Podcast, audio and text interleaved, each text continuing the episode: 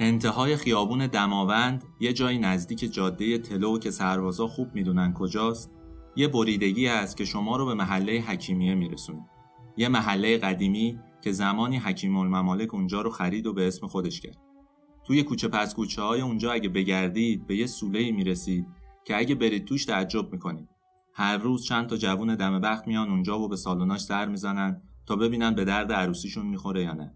توی این سوله رو با تور سفید پوشوندن، سقفش هم نورپردازی کردن. اینجا در ظاهر یه تالار عروسیه که هم بزرگه، هم کار پذیرایی از مهموناش حرف نداره. ولی قدیمیای اون محله میدونن که این تالار عروسی روی خاطره یکی از ساختمان‌های خیلی مشهور تهران بنا شده. روی قصر آرزوهای یکی که زمانی فکر میکرد میتونه دنیا رو تسخیر کنه. اون سوله و اون ساختمون یه زمانی یکی از کارخونه‌های بزرگ تولید لوازم خانگی بود. دو دهه از سالهای سی تا پنجاه برای خودش کلی بروبیا داشت. این ابزورترین نقطه تاریخه که درست روی خرابه‌های آرزوهای یه نفر آدم مجلس جشن و سرور را بندازه. قصه ما قصه اون محل نیست، قصه همون آدم با آرزوهای دور و درازه. کسی که زمان یخچال‌های قفلدار می‌ساخت، یکی از تهرانی‌های قدیم که می‌خواست رکورد همه تولیدکننده‌های لوازم خانگی رو تو خاورمیانه بزنه. من کریم نیکو نظر هستم و شما به پنجمین شماره رادیو تراژدی گوش میکنید. ما هر شماره سراغ یه ماجرای واقعی تراژیک میریم و قصه های کمتر شنیده شده آدم‌ها رو روایت میکنیم. این بار براتون قصه زندگی محسن آزمایش رو میگم. متن این شماره رو فریده عنایتی نوشته. این شماره هم توی دی نود و نه پخش میشه.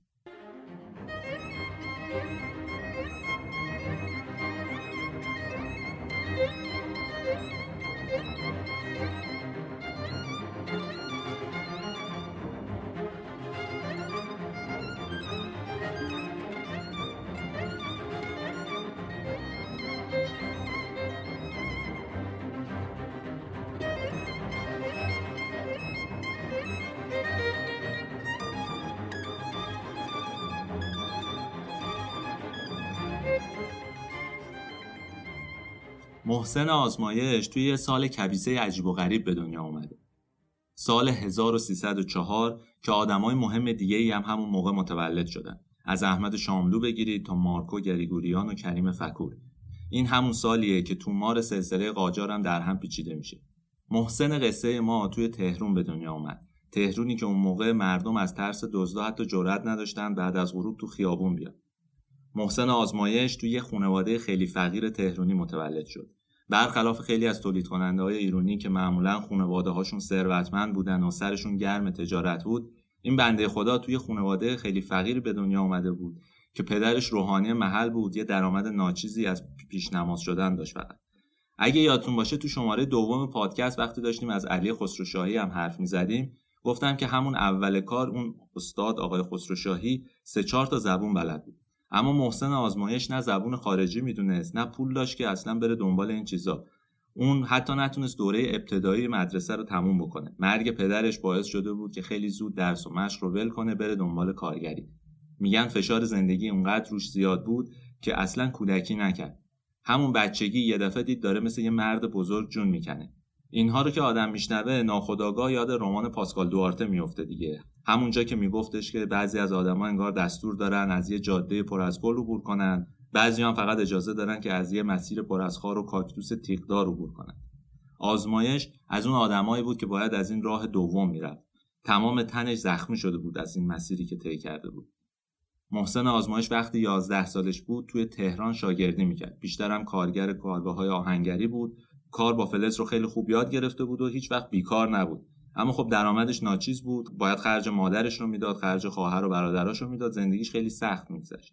اما یاد گرفتن فلزکاری تو آینده خیلی بهش کمک کرد.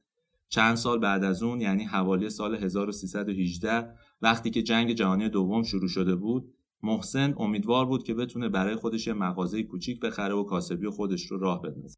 هفت سال آزگار شاگرد آهنگری بود و توی این مدت تونسته بود صد و چهل تومن پس انداز کنه. البته پول کمی نیست، صد و چهل تومن دیگه. سال هزار و سیصد و هجده نوزده شما میدونید صد و چهل تومن میشد باشه. احتمالاً کاخ هم خرید.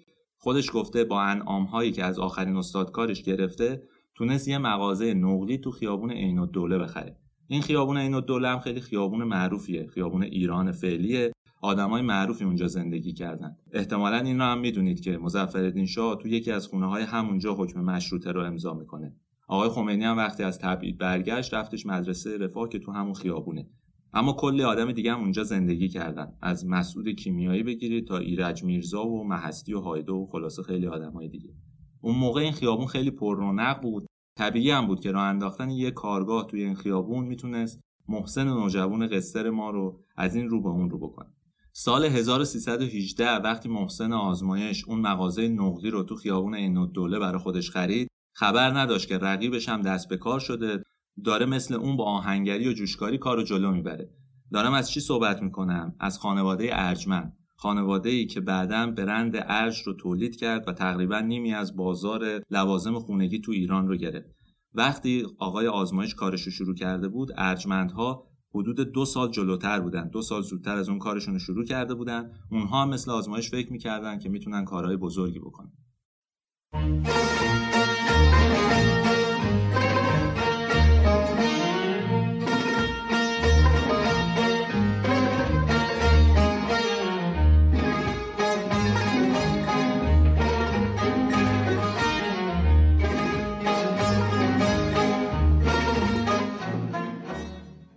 برگردیم به همون کارگاه نقلی آزمایش. کارگاهی که محسن آزمایش خریده بود یه کارگاه در و پنجره سازی بود که همین کارگاه کوچیک سکوی جهش و ترقی شد. از همینجا کم کم پول و سرمایه بیشتر به دست آورد و به فکر کارهای دیگه افتاد.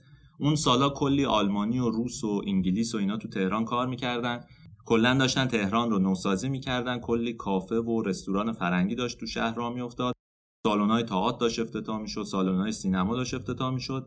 بیشتر از همه هم اینا به چی نیاز داشتن؟ لوازم خونگی، مبل، صندلی، میز، خلاصه همه اون چیزهایی که توی این تالارها و توی این سالن‌ها ما باید می‌دیدیم، اینها باید تولید می‌شد. این لوازم رو میتونستن البته از خارج هم وارد کنن، اما هم طول می‌کشید، هم اونقدر چیزهای عجیبی نبودن که نشه در داخل تولیدش کرد. برای همین همه میرفتن سراغ جوان‌های مثل محسن آزمایش که این کارها رو خوب انجام میدادن، با کارگاه‌هاشون داشتن این تولیدات رو انجام میدادن، میشد بهشون سفارش داد. یه خصلت اخلاقی جالب هم داشت این آقای آزمایش که هم زود به آدما اعتماد میکرد، هم بقیه بهش اعتماد میکردن. یعنی اینکه مثلا اگه پولشو میخواستن دیرتر بدن میپذیرفت، ضمن اینکه خیلی آدم جدی بود، کارش رو خیلی سریع انجام میداد، کارش رو درست انجام میداد. برای همین توجه همه رو تو بازار جلب کرده بود. از همین راه هم تونست یه پولی جمع کنه، این کارگاه آهنگری و کارگاه در و پنجره سازیش رو بزرگتر کنه. اما خب ماجرا اینه که زندگی هیچ وقت خطی جلو نمیره دیگه. شما به محض اینکه فکر میکنید دارید موفق میشید، یه دفعه مثل بازی مارو پله انگار یه چیزی نیشتون میزنه، برمیگردید عقب. این قصه آقای آزمایش هم همینجوری بود. در واقع وقتی که داشت کارش رونق میگرفت و خوشحال بود از این ماجراها، کم کم متوجه شد که تو زندگی شخصیش بحران‌هایی وجود داره. سال هزار و سیصد و بیست و یک محسن آزمایش وقتی فقط هفده سالش بود با خانم بتول آسمی، دختر یکی از فامیلاشون ازدواج کرد.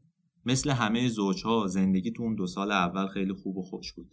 اما یکم که گذشت معلوم شد که این زوج بچه دار نمیشن.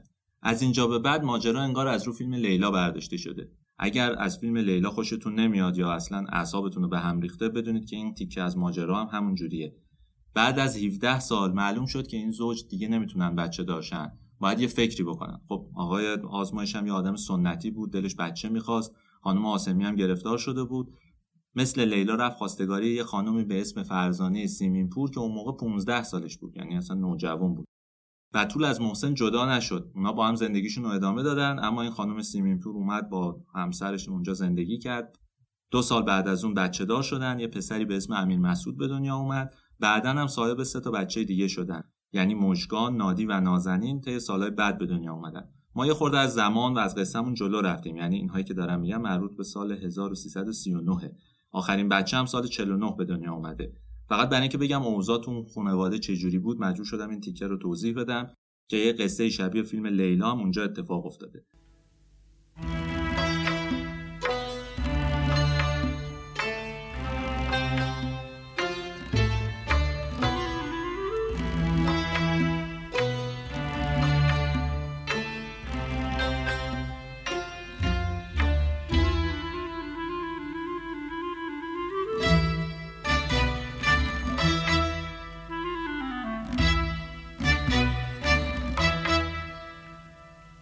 ماجرا این بود که همون سالها، یعنی وقتی که ازدواج کرده بود و درگیر این روابط بود و میخواست ازدواج دوم رو بکنه، آقای آزمایش رفت فامیلش رو عوض کرد. آخر تیر سال هزار و سیصد و بیست و نه بود که اومد فامیلش رو از اشتهاردیان عوض کرد کرد آزمایش. چرا کرد آزمایش رو ما نمیدونیم، اما احتمالاً اون یانی که آخر اشتهاردیان داره یه خورده اون رو نزدیک میکرده به ارامنه، فکر کرده که عوض کنه بهتره، ضمن اینکه خب فامیل سخت‌تریه دیگه. آزمایش فامیلی بود که راحت‌تر میچرخید تو زبان. اینجوری بود که در واقع انگار هویت تازه‌ای پیدا کرد، هم صاحب بچه شده بود، هم فامیلش رو عوض کرده بود، هم کار و کاسبیش رونق پیدا کرده بود. آقای آزمایش انگار داشت یه آدم دیگه میشد. ما یه خورده از تاریخ جلو رفتیم تا نشون بدیم اوضاع توی اون خونه خیلی مطبوع و معقول نبود. شاید به همین دلیل هم اصلا آقای آزمایش تمام توانش رو گذاشته بود روی کار و کارش رو داشت گسترش میداد، تقریبا هم خوب داشت جلو میرفت. اصلا شروع جدی کارش مربوط به ابتدای سال سی. قرار بود اون سالا تهران صاحب آب لوله کشی بشه. بعد از مدت‌ها بحث و جدل بالاخره به این نتیجه رسیده بودن که بابا مردم تهران هم نیاز دارن به آب لوله کشی. دولت برای لوله کشی دنبال برگزاری یه مناقصه بود بین پیمانکارا. محسن آزمایش هم توی یکی از این مناقصه‌ها شرکت کرد. یه بخشی از لوله کشی تهران رو برنده شد. انجام این کارم به این مربوط بود که تونسته بود یه خورده کاسبیش رو گسترش بده. یعنی حالا بجز این که در و پنجره میساخت، بجز این که ریختگری و آهنگری داشت، میتونست کارهای دیگه مثل لوله کشی رو هم انجام بده. تو دهه سی محسن آزمایش توی شرق تهران صندلی فلزی میساخت، مبل میساخت. میگن که بخشی از صندلی‌های اتوبوس‌های سازمان اتوبوسرانی تهران رو اون تولید کرده بود. خلاصه خیلی تونسته بود کارش رو گسترش بده، کارهای جذاب دیگه‌ای بکنه، مثلا کارگاه آبکاری داشت. همه این کارا باعث شده بود که در واقع بتونه اون کارخونه‌اش رو، تولیدش رو گسترش بده. سال سی و شش بود که یه بدبیاری آورد. کل اون کارگاه‌ها آتیش گرفت، سرمایه‌اش جلوی چشش دود شد رفت هوا. یه روز صبحش خبر دادن که دیشب کل کارگاه آتیش گرفته، تا خودش رو رسوند هیچی باقی نمونده، فقط خاکستر. خودش معتقد بود که عمدن کارگاه‌هاش آتیش زدن، چون داشته پیشرفت می‌کرده فکر می‌کرد که یه سری از دشمناش، یه سری از رقباش تصمیم گرفتن که اون از بین ببرن. قابل پیش‌بینی هم بود همچین تصوری دیگه. ما داریم درباره سال‌های صحبت می‌کنیم که رقبا هر کاری از دستشون برمی‌اومد انجام می‌دادن تا همدیگه رو عقب بندازن، خودشون رشد کنن. اما واقعیتش اینه که سرمایه یا آقای آزمایش سال سی و شش به طور کامل از بین رفت. این آتش سوزی حکم داستان ققنوس رو داشت برای آقای آزمایش. اسفند سال سی و هفت، یه سال بعد از اون آتش سوزی، محسن آزمایش تصمیم گرفت این بار با یه کار بزرگتر وارد بشه. این بار می‌خواست یه کارخونه تولید لوازم خونگی بزنه. وقتی داریم از لوازم خونگی هم صحبت می‌کنیم، ذهن آدم نباید بره سمت آب میوه‌گیری و لباسشویی و اینا. هنوز زوده که به اون مرحله برسیم. تا اون زمان بیشتر لوازم خونگی مربوط میشد به مبل و صندلی و آباژور و اینجور چیزا، یعنی من چیزهایی که به فلز ربط داشت و آقای آزمایش هم متخصص بود تو کار فلز، کارگاهاش هم همه مربوط به همین بود. اون سال تصمیم گرفت که اینها رو گسترش بده، اما ایده های دیگه ای هم داشت. میخواست کارخونه بزرگی را بندازه، تولیدات بیشتری داشته باشه. مشکلش اینجا بود که دست تنها بود. مثل کارخونه دارهای دیگه یا تجار دیگه، خانواده‌اش پشتش نبودن. خیلی دلایل زیادی داره برای این کار. حالا آدم‌های مختلف درباره‌اش صحبت کردن، اما شاید مهمترین دلیلش بد اخلاقی آقای آزمایش بوده. آقای آزمایش کسی بود که گفتیم از سن هشت نه سالگی، ده سالگی کارگری کرده بود، خرج خانواده میداد، یه حال پدرخوانده‌ای و پدرسالاری داشت تو خانواده‌اش. برای همین نه برادراش میتونستن باش کار کنن، نه بعدها بچه‌هاش حاضر شدن که برن پیشش کار کنن. حکم میداد، دستور میداد، حوصله نداشت حرفای بقیه رو بشنوه، برای همین همه رو کلافه کرده بود با این کاراش. یادتون باشه تو اون پادکست دوم وقتی از باز خسروشاهی داشتیم صحبت می‌کردیم، گفتیم که برادرش، پسرش چه نقشی داشتن توی توسعه کارش. اما آقای آزمایش دست تنها بود، خودش تنها باید تصمیم می‌گرفت، خودش تنها باید کارا رو اجرا می‌کرد. به هر حال این کارش رو خیلی سخت کرده بود. ضمن اینکه تحصیلات کافی هم نداشت، گفتم تا دبستان بیشتر نخونده بود، اون رو هم اصلاً تمام نکرده بود. خودش باعث شده بود که بچه‌هاش و برادرهاش و اینا رشد کنن، اما نتونسته بود کار خاصی انجام بده برای خودش شخصا. همه اینها باعث شده بود که کارخونه آزمایش یه کارخونه‌ای بشه منحصر به مدیریت خود آقای محسن. بنابراین سخت بود اداره یه همچین جایی و اداره یه همچین سازمانی. اون مثل یه گلادیاتور داشت می‌جنگید و جلو می‌رفت، هیچ راه حلی براش وجود نداشت انگار.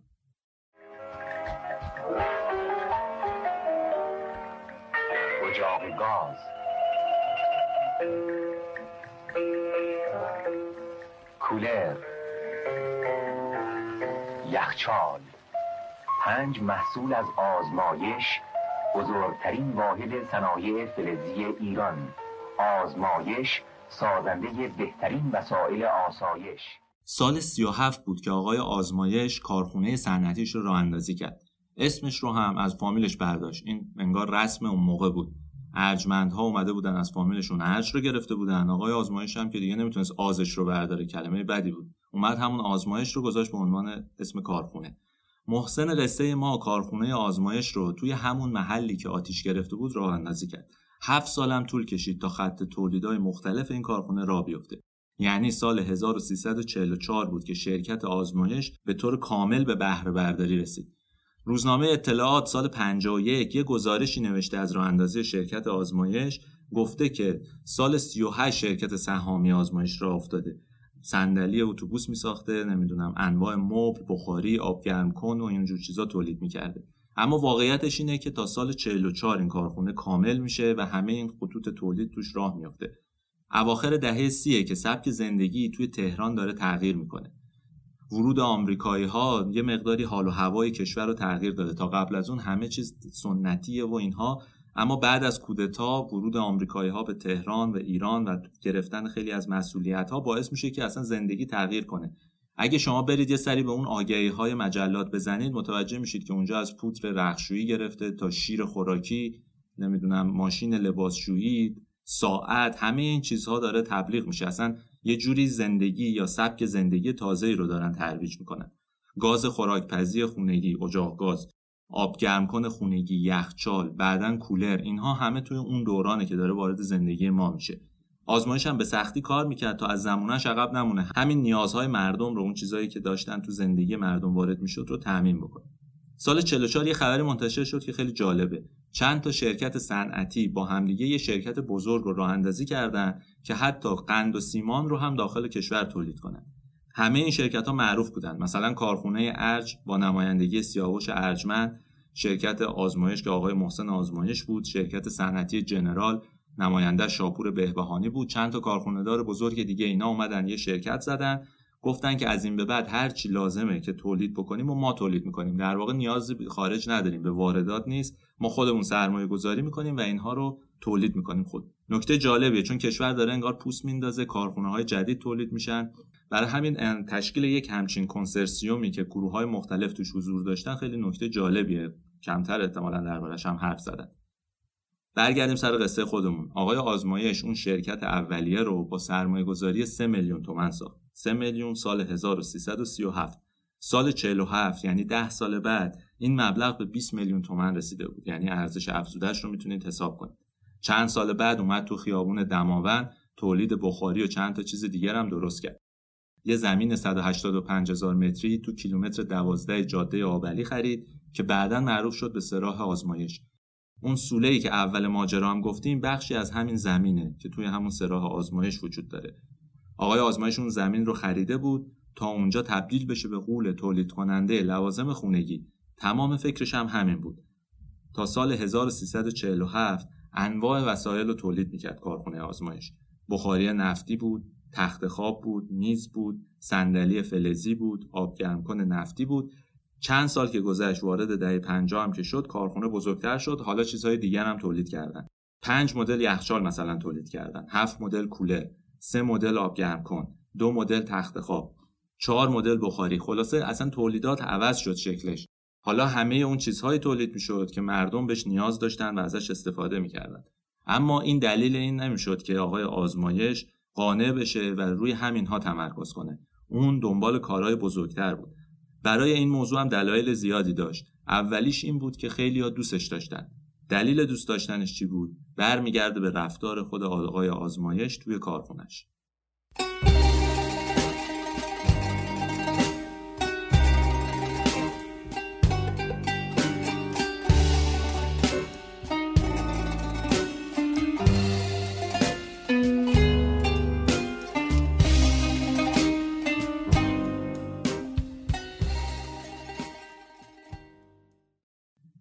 این مدیری که ازش صحبت کردیم یه خصوصیت خیلی خوب داشت که زیر دستاش خیلی باش خوب باشن و دوستش داشته باشن.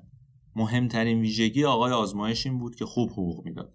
فکر کنم همه ما میدونیم دیگه وقتی کارفرماها به حقوق دادن میرسن خیلی دست و دلباز نیستن، اصلا سختشونه دست کنن تو جیبشون. اما آقای آزمایش چون خودش کارگر بود، از شاگردی تو کارگاه‌ها شروع کرده بود، خوب میدونست که بیپولی برای یک کارگر چه معنایی داره. واسه همین حقوقی که به کارکنان شرکت آزمایش میداد همیشه چند درصد بیشتر از همه صنایع بود. یعنی رقم معقولی بود، همه قانع بودن بهش و میدونستن که دارن پول خوبی میگیرن. محسن آزمایش میگفتش که حقوق خوب باعث دلگرمی کارگرا میشه، کمک میکنه اونا بهتر کار کنن. فقط هم حقوق خوب نبود، مزایایی که به کارکناش میداد خیلی مزایای ویژه‌ای بود. بهشون خونه میداد، زمین میداد، وام ساخت مسکن میداد، حتی هزینه عروسی اونا رو هم پرداخت میکرد. مشهوره وقتی کارکناش میخواستن عروسی کنن، ماشینشو بهشون میداد که برن گل بزنن بکنن ماشین عروس. یه ویژگی مهم دیگه هم داشت. وقتی یه کارگری رو سر کار توبیخ میکرد، باش دعوا میکرد، بعدش صداش میکرد، ازش دلجویی میکرد، یه پولی بهش میداد که از دلش در بیاد، اصلا حس بدی نداشته باشه. همینا بود که منحصر به فردش میکرد. یعنی آدمی که حس پدرخواندگی داشت، پدرسالاری داشت، همه اعضای خانواده‌اش فکر می‌کردن که یه جوری قده و اذیت کنه، توی کارخونه تبدیل می‌شد به یه آدم مهربونی که همه می‌دونستن جدیه اما حاضره در واقع بابت کار خوب خوبم پول پرداخت بکنه. شرکت آزمایش یه ویژگی دیگه هم داشت که اینم مربوط به خود آقای آزمایش می‌شد. آقای آزمایش مواد اولیه رو زیاد می‌خرید و چون زیاد می‌خرید ارزون می‌خرید. بنابراین تولیدات این شرکت خود به خود قیمتش پایین‌تر می‌اومد و رقم معقولی می‌شد. اینقدر این تولیدات خوب بود و رقم معقولی داشت که میگن سال چهل و هفت دو درصد از تولیدات شرکت به بازار کشورهای شیخنشین خلیج فارس میرسید. علاوه بر اینا میتونید به افغانستان هم فکر کنید. مثلا میگن چهل درصد لوازم خانگی توی افغانستان اصلا از شرکت آزمایش میومد. ما نمیدونیم شصت درصد دیگه چی بود، اما چهل درصدش رو آقای آزمایش و کارخونه آزمایش تامین میکرد. همه اینها تازه تحت مدیریت سنتی آقای آزمایش بود. کارکنایی که می آورد همه متخصص بودن، اما خودش یه مدیری بود که اونجا رو مثل یه حجره شاهد اداره میکرد، ولی کارش رو خوب بلد بود، آدم خوبی بود و همین باعث میشد که بتونه خوب جلو بره و موفق بشه. آقای آزمایش یکی دو تا کار جالبم تو اون سالا کرده که گفتنش بد نیست. یکیش راه اندازی خدمات پس از فروشه. شاید تعجب بکنید، الان خیلی چیز مرسومیه. حالا شاید تو این سالهای اخیر به خاطر تحریما ما در واقع چیزی به اسم خدمات پس از فروش نمیبینیم. اما اون سالها محسن آزمایش برای اینکه بتونه بهتر کار کنه، سرویس ثابت خدمات محصولات آزمایش رو توی تهران، سرویس سیارم برای شهرستان‌ها رو انداخت. برای اینکه بتونه این کارم بکنه، اومد یه سرمایه‌گذاری اولیه انجام داد، یه زیرساخت رو درست کرد در واقع. مشکل اصلی توی همچین کارایی، تو تولید لوازم خانگی و اصلاً خدمات پس از فروش این بود که نیروی ماهری وجود نداشت. یعنی کارگر صنعتی که آموزش دیده باشه برای تولید لوازم، برای سرویس دادن، تعمیر و اینها وجود نداشت. آقای آزمایش دقیقاً دست گذاشت رو همین نقطه. یه آموزشگاه حرفه‌ای مجهز ساخت که میتونه سال سیصد و سی هنرآموز فنی رو آموزش بده. با این کار بود که این شرکت تونست هم مشکل تامین نیروی کار ماهرش رو برطرف کنه، یعنی برای کارخونه‌اش کارگر و نیروی فنی مناسب داشته باشه، هم بقیه اونها رو وارد همین ماجرای در واقع خدمات پس از فروش بکنه، سرویس به مشتری بدن. یه سری از اینها رو میفرستاد خارج که آموزش ببینن، بعد که برمیگشتن در داخل دوره‌های آموزشی برگزار میکرد. خوب میدونست که این کار تو کشورهای دیگه رسمه و در واقع به شکل گسترده انجام میشه. خبر داشت مثلا شرکت فیات ایتالیا، جنرال موتورز آمریکا، بنز آلمان کنار کارخونه‌هاشون مدرسه حرفه‌ای دارن تا بتونن مشکل نیروی حرفه‌ایشون رو، نیروی کار ماهر متخصصشون رو حل کنن. آقای آزمایش هم واقعاً این کارو انجام داد. با همین تغییرات بود که به آینده فکر کرد، یعنی به این که میتونه حالا کارهای بزرگتری هم بکنه، محدود نمونه رو تولید چهار تا وسیله. یکی از اون چیزایی که خیلی جالب تولید کردنش تلویزیونه. اون موقع تلویزیونای مبله خیلی مد شده بود، هر کی از این تلویزیونا داشت فکر می‌کرد آدم حسابیه. اومد آقای آزمایش و شروع کرد به تولید تلویزیون. ویژگی تلویزیونایی که ساخت این بود که صفحه‌شون پانوراما بود، قابلیت تعویض کانال هم داشت. حالا به نظر شما الان شاید عجیب برسه یه تلویزیونی که کانالش عوض نشه چه جور تلویزیونی، اما واقعا این ویژگی بود که تلویزیون‌های آزمایش داشتن. اون موقع اومد با یه شرکت ژاپنی قراردادی به امضا کرد تا تلویزیون‌های نوزده، بیست، سی و سه اینچی رو تو پانزده مدل و سه اندازه تولید کنه. داریم از چه سالایی صحبت می‌کنیم؟ سالهای پنجاه. فکر می‌کرد که میتونه یه مدل نوزده اینچی رو با قیمت نهصد تومان تو بازار بفروشه. اینجوری بخش بزرگی از سهم بازار رو تصاحب میکرد. اما واقعیت این بود که خیلی آدم‌های دیگه، خیلی شرکت‌های دیگه وارد تولید تلویزیون شده بودن بنابراین یه دفعه نگاه کردید که خیلی اونجا کار گسترده‌ای نمیتونه انجام بده، مشتری زیادی برای تلویزیوناش پیدا نشد، این هم هم تولید کرده بود، ضرر کرد اما سری جلوشو گرفت و گفت تلویزیون رو دیگه نمیخوام. در واقع صنعت تلویزیون سازی، اون خط تولید تلویزیون رو اونجا متوقف کرد، اما به هر حال یه تعدادی تلویزیون تولید کرد که اگر الان برید آگهی‌هاشو ببینید می‌بینید که چند تا خانم با آهنگ و آواز و اینها میان درباره تلویزیون‌های آزمایش صحبت می‌کنن، میگن که این تلویزیون‌ها بهترین تلویزیون‌های ایرانن. حالا راست و دروغش دیگه با خودشون.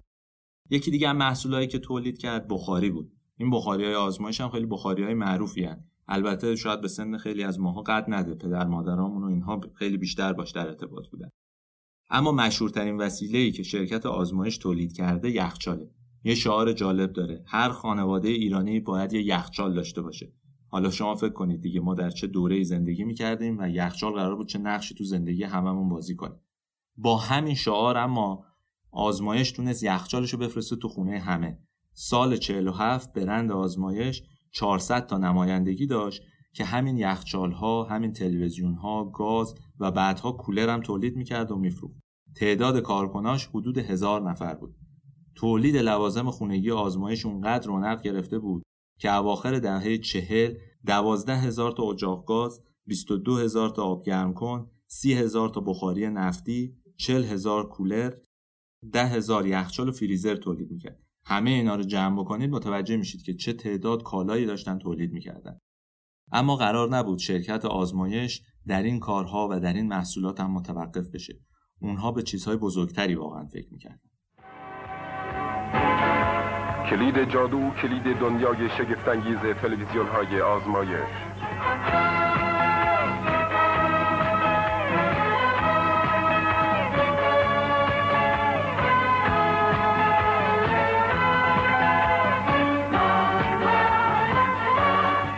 تلویزیون سوپر ترانزیستوری آزمایش، مبله با صفحه پانوراما.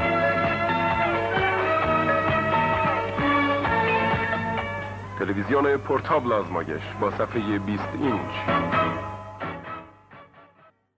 سال هزار و سیصد و پنجاه و یک یه سال عجیبه. عجیب بودنش هم بیشتر ربط داره به مسائل سیاسی.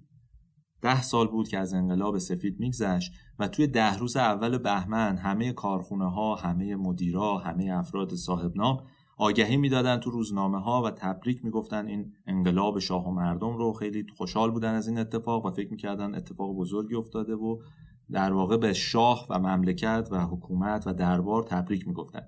یکی از این آگهی ها مربوط به شرکت آزمایش بود.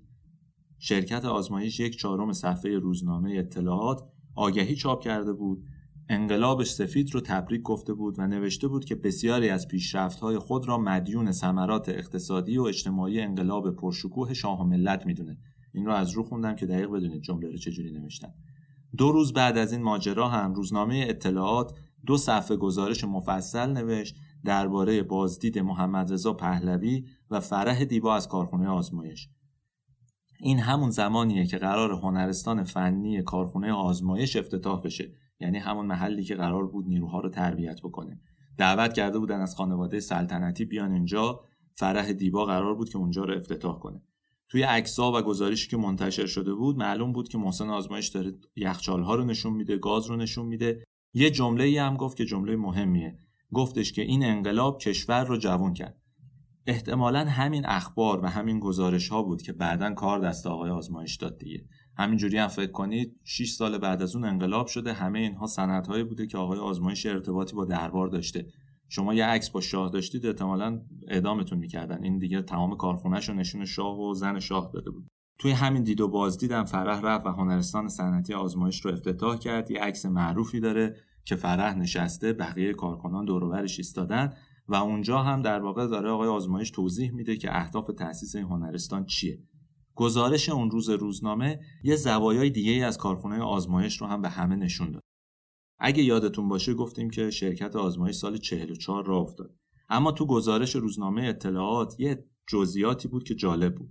نوشته بود که شش بهمن سال چهل و دو، یک سال بعد از انقلاب شاه و مردم، وزیر کار وقت رفته یه زمینی به مساحت دویست هزار متر رو کلنگ زده تا شرکت آزمایش رو اونجا بعد از کسب اجازه از شاه و به نام شاه راه بندازه وزیر کار یه بخشی از خط تولید رو اونجا راه اندازی میکرد، اما این زمین و این رابطهش با شاه و به اسم شاه خودش یه ماجرایی بود.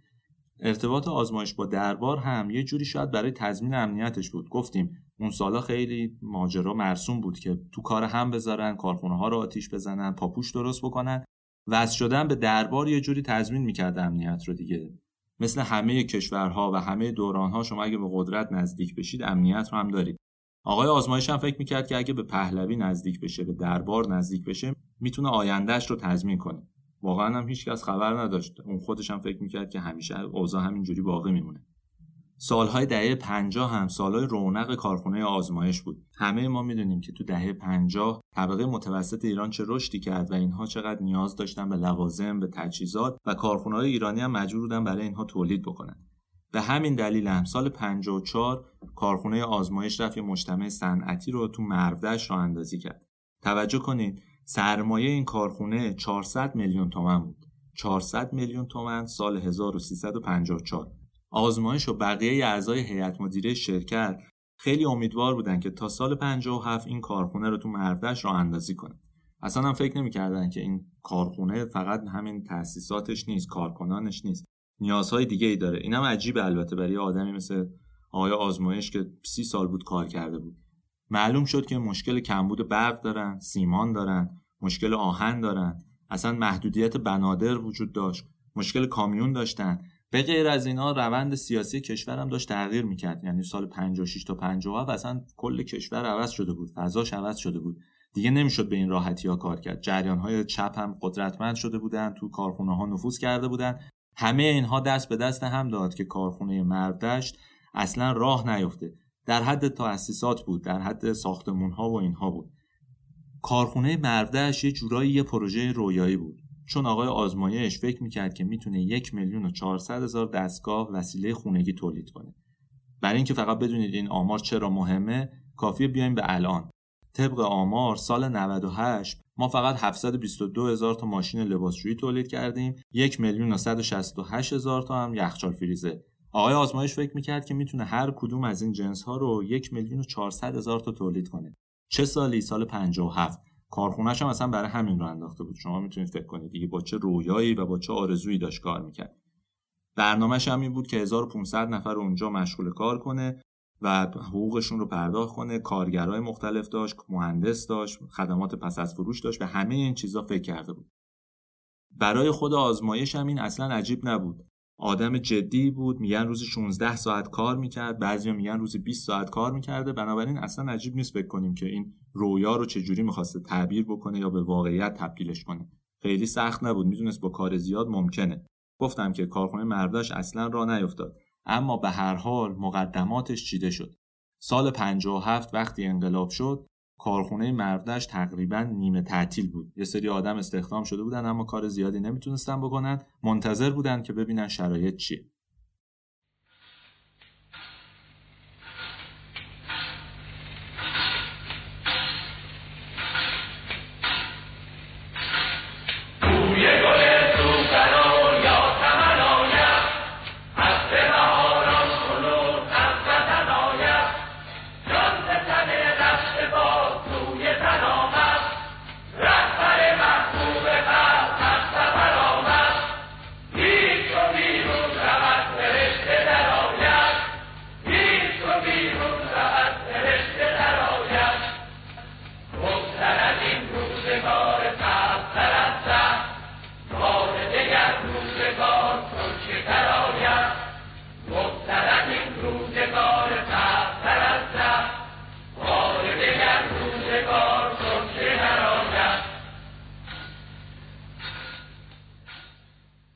سال پنجاه و هفت وقتی که انقلاب شد، آزمایش یکی از اونایی بود که خیلی ترسید. همه اون عکس‌ها، گزارش‌ها، دیدارها، حرف‌ها، همه چی جلوی چشش اومد. یادش افتاد چی درباره انقلاب شاه و مردم گفته. یادش اومد که کی هنرستانش رو افتتاح کرده. راستش خیلی زودم تکلیف آزمایش معلوم شد. اگه شرکت مینو بعد کلی گروگانگیری و دادگاه و هزار جور ماجرای دیگه مصادره شد، آزمایش خیلی سریع به فنا رفت. کارخونه آزمایش به درد همون پنجاه و یک نفری مبتلا شد که همه دارایی‌هاشون مصادره شده بود. سه شرکت وابسته به آزمایش توی تهران، مردشت و ساوه مشمول بند جیم قانون حفاظت از صنایع شدن. بعضیا میگن که البته حالا بند جیم نبوده، بند ب بوده. واسه کسایی که نمیدونن بند ب و جیم چیه یه توضیح کوتاه بدم که بد نیست بدونید. بند ب میگه که صنایع و معادن بزرگی که یه جوری روابط غیرقانونی با رژیم پهلوی داشتن یا استفاده نامشروع از این امکانات کردن باید مصادره بشن.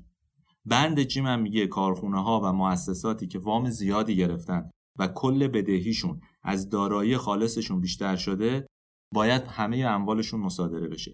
معنیش چیه؟ معنیش اینه که شما یه میزان زیادی وام گرفتید، از میزان دارایی روی زمینتون و چیزهایی که میتونید تولید کنید بیشتره و نمیتونید که با فروش اونها وامتون رو پرداخت کنید. برای همین میان اونها مصادره میکنن. آقای آزمایش هر دو بند رو یه جوری داشت. بند به خب سند و مدارکش وجود داشت، عکسش با محمد رضا پهلوی بود، با فرح دیبا بود و میگفتن که تو روابط خارج از قاعده داشتی با اونها. بند جیم همین بود که برای کارخونه مردش کلی پول گرفته بود، گفتیم حدود سیصد چهارصد میلیون تومان سرمایه گذاری کرده بود و اینها بخشش وام بود. همین الان هم خیلی مرسومه، دیدید که خبرش میاد یه سرمایه‌داری رو گرفتن چون وام‌های زیادی گرفته. اون موقع آزمایش همین کارو کرده بود، البته معلوم بود چی کار میخواد بکنه، ولی به هر حال اول انقلاب یه چیزی بود که دربارش میشد حرف زد و جدی میگرفتن ماجرا رو و مصادره ها رو انجام میدادن بر اساسش. کنار همه این اتهام هایی که زده میشد یه اتهام دیگه هم به محسن آزمایش زدن، گفتن که تو ارز از کشور خارج کردی. همینم کارش رو سخت و دشوار کرد واقعا. دلیلی هم براش نمی آوردن. بچهای آزمایش، خانواده آزمایش، همسر دومش و چهار تا بچه‌اش رفته بودن سوئیس چون پسرش داشت اونجا درس می‌خوند. اما نمیدونست ماجرای خروج ارز چیه. هرچی میگفت که آقا من اصلا سواد ندارم، زبان بلد نیستم، اصلا کجا میتونم ارز برده باشم، کسی قبول نمی‌کرد. چون کارخونه‌هاش به افغانستان صادرات داشتن، به کشورهای حاشیه خلیج فارس صادرات داشتن، ضمن اینکه خب خانواده‌اش هم تو سوئیس بودن، فکر می‌کردن که احتمالاً یه پولای جابجا شده، آزمایش کارایی کرده. نمیتونستم ثابت کنه که هیچ کاری نکرده. دلیل و مدارکش رو قبول نمی‌کردن، بنابراین مصادره اموالش رو مجبور شد که بپذیره. یعنی واقع بینانه باش برخورد کرد دیگه، دید که هیچی نداره، همه داراییش رو داده. یه نکته ظریف هم درباره آزمایش وجود داره.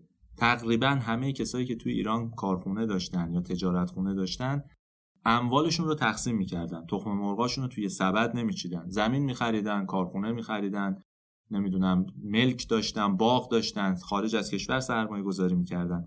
آقای آزمایش همه داراییش رو گذاشته بود تو کارخونهش. یعنی اون سه تا کارخونه‌ای که توی ساوه داشت، توی تهران داشت و توی مردش داشت، همه داراییش بود واقعا. بنابراین وقتی که مصادره شد هیچی دیگه نداشت، پاسپورتش مونده بود و خودش. اینم برداشت و از ایران خارج شد. آقای آزمایش همون سالهای پنجاه و هشت پنجاه و نه بعد از اینکه قطعی شد مصادره اموالش، از ایران عازم سوئیس شد. خانواده‌اش اونجا بودن، رفت پیششون. وقتی هم رسید به شدت ناراحت و در واقع رنجیده بود. پسر بزرگش هفده هجده ساله بود، بقیه هم کوچیک بودن. نه کسی میتونست کمکش کنه، نه کاری از واقعا از کسی برمی اومد توی اون سال. برای همین زندگیش سخت‌تر از گذشته شد. یعنی انگار یه جوری پرتاب شد به همون سالهای هزار و سیصد و پانزده و شانزده.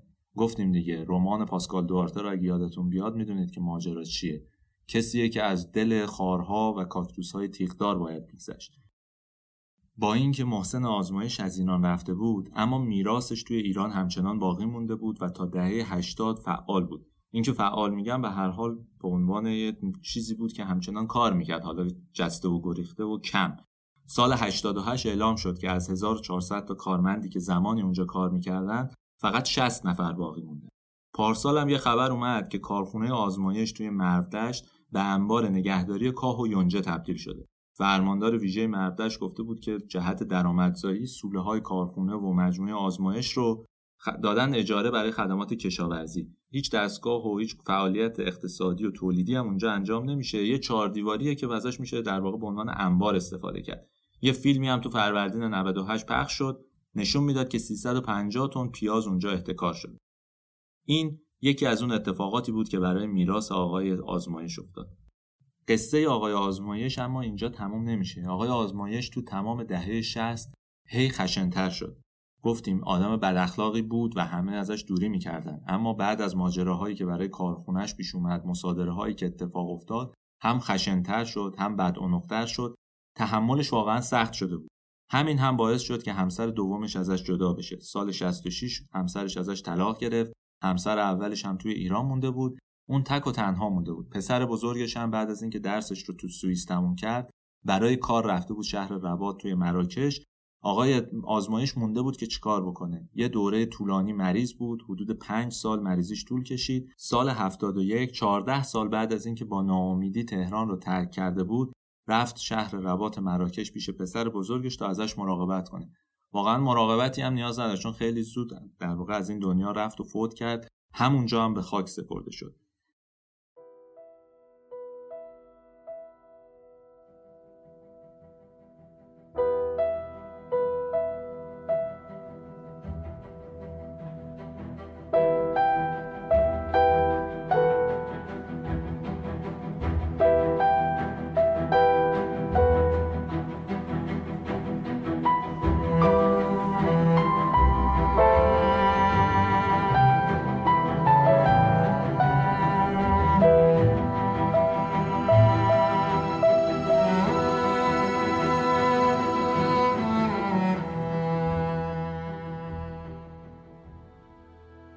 حالا از اون روزها، از اون رویاها، از اون آرزوها فقط یه خاطره باقی مونده. خاطره آزمایش. یه سوله هم مونده. یه سوله تو منطقه حکیمیه که یه سری جوان میرن اونجا تا ببینن میشه توش مجلس عروسی برپا کرد یا نه. هیچ کس، واقعا هیچ کس یادش نمیاد که یه زمانی آقایی به اسم محسن آزمایش چه رویاهایی داشته. زندگی تراژیک اون برای همیشه، برای ابد فراموش شد.